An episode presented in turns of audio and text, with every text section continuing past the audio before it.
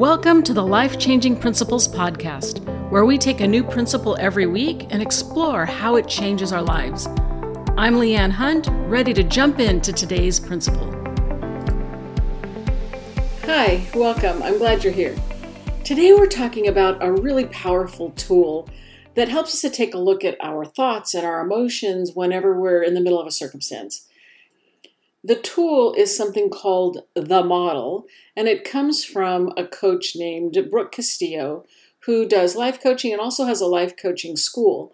And she uses this model as a way to take really any situation that comes to her from her clients and to unpack it so that they can see it better and so that they can change the results they're getting based on the thoughts and the feelings that we're having.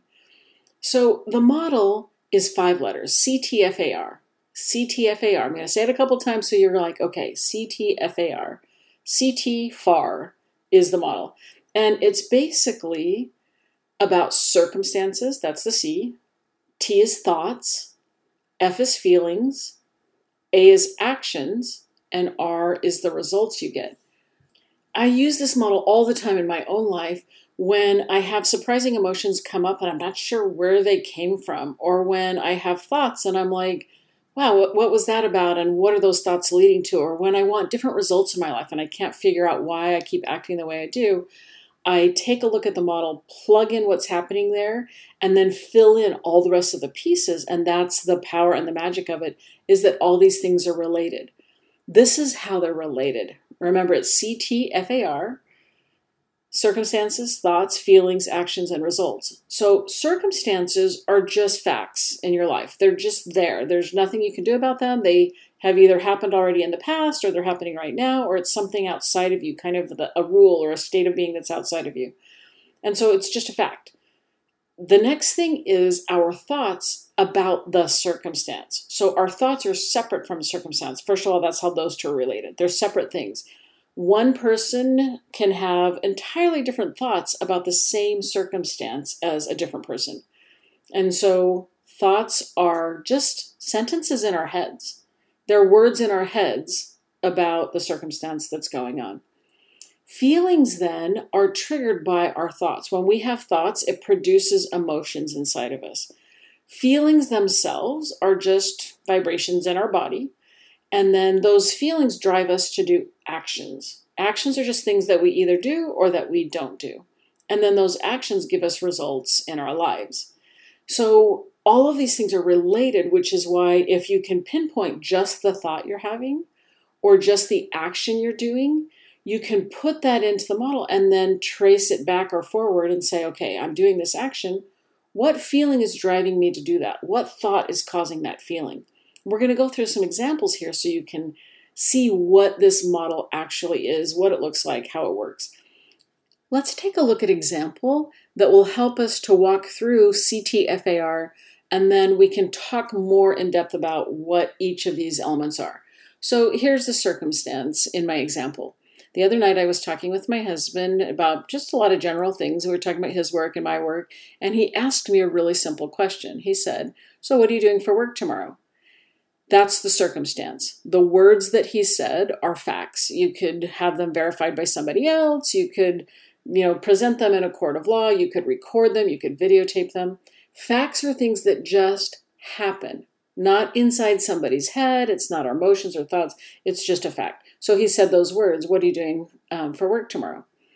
So I noticed right after he said that that I had this welling up of emotions. I was angry, frustrated, defensive. I wanted to to fight and and I was like, wow, something just happened. And because I've done this model before, I actually stopped the conversation right in the middle and said, What? Something just happened. I don't know what just happened. So I noticed the feeling first. So you don't have to do the CTFAR in order. You just plug in what it is you notice. So the feeling that I noticed was anger, frustration, and defensiveness. So what thoughts might I have been having to create those feelings? So I paused for a second and thought, what was I just thinking that all of a sudden triggered those emotions to come up? So, first of all, the answer to my husband's question was, What am I doing tomorrow? I'm doing these two things that I'm really excited to be doing. It's my next little project. This is what I'm working on is these two things. And he happens to also be excited about that project. But the thought in my head was if I don't get these projects done and he knows that's what I'm supposed to be working on, then he's going to be disappointed in me. So now I'm feeling pressure to do these two task items. And when I show up at work, sometimes I do the tasks that I have planned, sometimes I don't. It depends on what I'm working on. And so I was feeling this pressure because of the thought what if I disappoint him? My feeling after the thought, what if I disappoint him, was to feel pressured which then led me to react in a way that was defensive and frustrated and angry, which are also more emotions, but also take the action of, I don't have to do this. Nobody's going to pressure me to do this. And it's likely, had I not unpacked this, that the next day I would have just done something else just to spite him, to say, I don't have to do these things that you want me to do. And the result would have been that I wouldn't have gotten the thing done that I wanted to do. All from this one random thought that said, if I don't finish this task that I want to do, he might be disappointed. We don't have to leave the situation there. We don't have to leave with me just being frustrated and angry and defensive, but we're going to pause there for just a minute because there are other options, but I want you to unpack the CTFAR so you can see how the other options work. So, first of all, what were the circumstances in that situation? Circumstances are the neutral facts of our lives. The circumstance was that my husband said words and asked me a question. That was it. That was just the words came out of his mouth. Those were the facts. That was a circumstance. What was the thought? Thoughts are just sentences in my head. So the sentence in my head was if I don't finish this project tomorrow, he's going to be disappointed in me, which then triggered a feeling or an emotion of frustration and defensiveness and not wanting to be told what to do. And it didn't lead to any specific actions. It could have led to some actions because I stopped it before I led to some other actions. So here's what's cool about it there's two different kinds of thoughts that we have. One kind of thought is like an automatic, often negative thought that just pops into our brain. Our brains are always trying to pattern match stuff, they're always trying to make sense of the world. And so, in order to make sense of the world, our brains automatically feed us tons of sentences that are just not necessarily true, but they help the situation make more sense. So, that's one kind of thought. The other kind of thought is we actually have thoughts that can be intentional. We can choose to ponder things, we can choose to think about things, we can choose what we want to think. So, what's an alternative thought to if I don't get this done tomorrow, my husband's going to be disappointed? Another thought that I could choose to think or that I could have had is wow, I am excited about this project tomorrow, and my husband is also excited about this project tomorrow. I'm really grateful that we're aligned in the things that energize and make us happy. If I had that thought, what would the fallout or the consequences or the connections be for the rest of the CTFAR model? If I had the thought, hey, my husband and I are really aligned in what's important to us, and we want the same things for our business, the feeling would have been a sense of appreciation. It would have been a sense of excitement to to work on this task that we both value my action probably would have been that the next day when I was working on it, I would have attacked it with some energy and um, and also just being relaxed and not feeling pressured. I would have felt autonomous, like this was my own idea and that I'm independent and free to do whatever I want. And the results would have been that I would do a better job on the task and make progress on the task. Isn't that amazing that two different thoughts can produce such totally different results. The first one was an automatic thought. It came without me really asking for this thought or thinking about it or wanting to have this thought. It was unwanted, it just showed up. But I noticed it because of the feeling it produced. The second thought was an intentional thought. How can I create a thought or a story around this that makes more sense to me? And it's what I want to think. And when I choose to think of it that way, it creates different feelings and results. So thoughts are automatic, they're also intentional, and you can choose which thoughts you dwell on. The next part of the model I wanted to unpack a little bit using this example in the CTFAR model is feelings. After thoughts, we have feelings. Our thoughts provoke or change or create our feelings. So, if I were to ask you, what is an emotion? It's kind of a hard thing to think about. I don't know if you've ever thought about it before. What is an emotion? I asked one of my students that, and she said, well, it's just, it's our feelings. It's what we're feeling or experiencing in the moment. And I like that she attached the word emotions to feelings, of course, because if you think about it, feeling has multiple words. I feel with my fingers. I can actually sense and touch things, and I can feel those things, and I notice that with my senses. Our body has sensory um, circuits for hearing. Our, our body has a whole set of circuitry so that we can hear. Our body has a whole set of circuitry so that we can see things. We have a whole set of circuitry so that our skin can touch things. We also have a whole set of circuitry so that we can notice or feel or sense our emotions. There's actually a scientific word for this. It's called interoception. And it's the ability to sense what's going on inside of our body with our heart rate and our temperature and, and our stomach and um, our intestines and our fluttering and, and, like all different kinds of sensations that we have, even our hormones and how they affect our bodies. All those sensations that we have create not only like hunger and thirst, they also create emotions. So, the way Brooke Castillo, who created this model, puts it is feelings are vibrations in our body. She kind of is like, they're not that big a deal. They're just vibrations in your body. Why are we making them mean something? Why are we making them this huge deal? For me, the thing that I see about feelings is that feelings are a signal. Feelings are trying to get our attention. Feelings are our body's unconscious way of bringing what's unconscious into consciousness. We had this automatic thought, it created a feeling, our body's trying to get our attention to say, hey, remember last time you felt pressured, you didn't like it and you got all upset. So I'm going to give you all of the body things that you need ready. I'm going to get your body ready to be upset because you didn't like feeling pressured. And this is maybe an instance of pressure. I'm not sure. So I'm getting you ready just in case. I'm doing you a favor here. And so when I go back and take a look at it, I can tell my body by my thoughts, yeah, this I'm not feeling pressured here. He's not pressuring me. That was just an automatic thought. We're actually aligned in what we want to do, which then calms down the feelings and we get different actions and results. So our feelings just show up and we can be curious about them instead of thinking that they're controlling us. They're not controlling us. One of the best things we can do in this step of the model is actually name the feeling a lot of us aren't very granular in our ability to name different nuances of feelings.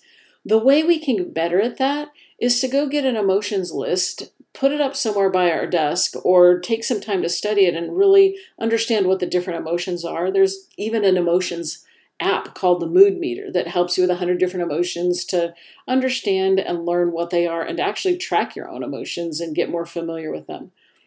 The more we can be specific about what our emotions are, the better we are able to understand how they drive our actions and where they come from in our thoughts. So, emotions and naming that emotion is the middle segment of this. The next thing that happens is that our emotions drive our actions. If I'm feeling defensive and and frustrated and pressured, then I'm going to act differently than if I'm feeling joyful and aligned. If I'm feeling joyful and aligned, I'm going to go about my day. If I'm feeling pressured, I'm going to be worried about what the other person's thinking and having multiple expectations and being confused and frustrated and maybe even resentful and and my actions will change. I won't do the thing on purpose that I want to do because I want to show somebody or I'll do it, but my mind will be frustrated with other things, so I won't be as effective.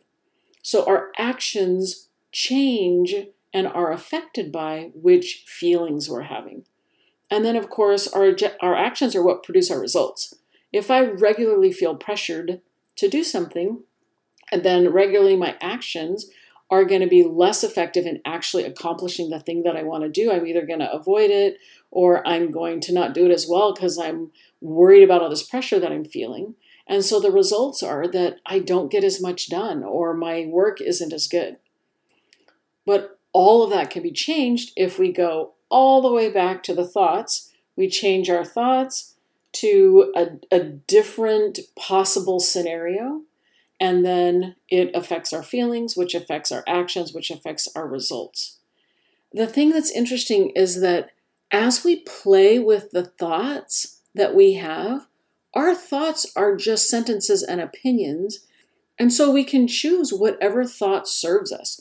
What thought is useful? What emotion do you want so that you can act in the way you want to? And you choose the thought that produces that emotion or that feeling. Now, at this point, some people might ask, wait a second, how can you just choose your thoughts? There are some things that just aren't true. What if your husband really is pressuring you?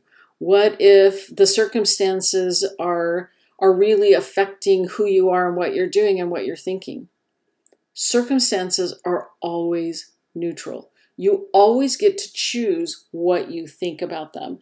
And the way that it's helpful for me to look at it is I can imagine putting 10 people in the same situation, and I can imagine 10 different ways that they would think about it. If someone else can think about the same situation in a different way, it means we get to choose our thoughts. And I get to say, how do I want to look at this situation so that it serves me? So that I'm not controlled by my worry of what someone else might think when there's no way for me to know what they might be thinking. That's the work of separating the circumstances from the thoughts. The circumstance might be that they um, made their face look a certain way or they made a certain comment, but there's no way for you to know what they're thinking or what they're feeling. You just have thoughts about those facial expressions and you have thoughts about those comments, and you're making a guess about what they might be thinking or feeling. And you can choose another guess that will change the feelings and actions and results and the outcome of what's happening just by choosing another guess about what's going on with them. If you're like me, and this is the first time you've heard that, there are pieces of this that are really going to resonate with you. But when you walk away, you're also going to have some questions. You're going to be like, wait, how did that work again? Wait, no, I understand that thoughts produce feelings, but how can I just change my thought about a circumstance? Or whatever your questions are. Let the things that have resonated with you, that made sense to you, let that be a beginning for you to become interested in this model, to become interested in thought work, to be interested in how to identify our feelings. This work is really powerful and it takes some practice, like all good work does. And so, if you want to use the CTFAR model and practice that a little bit, that's one way to make our feelings more granular, to separate our thoughts from our circumstance, and to get a hold of what's really going on inside us. Of course, there are other ways to do it, but I've found this model to be very, very useful. If this is the only time you've heard about it, it's not going to be enough. And that's okay. Take whatever was useful for you and work with that.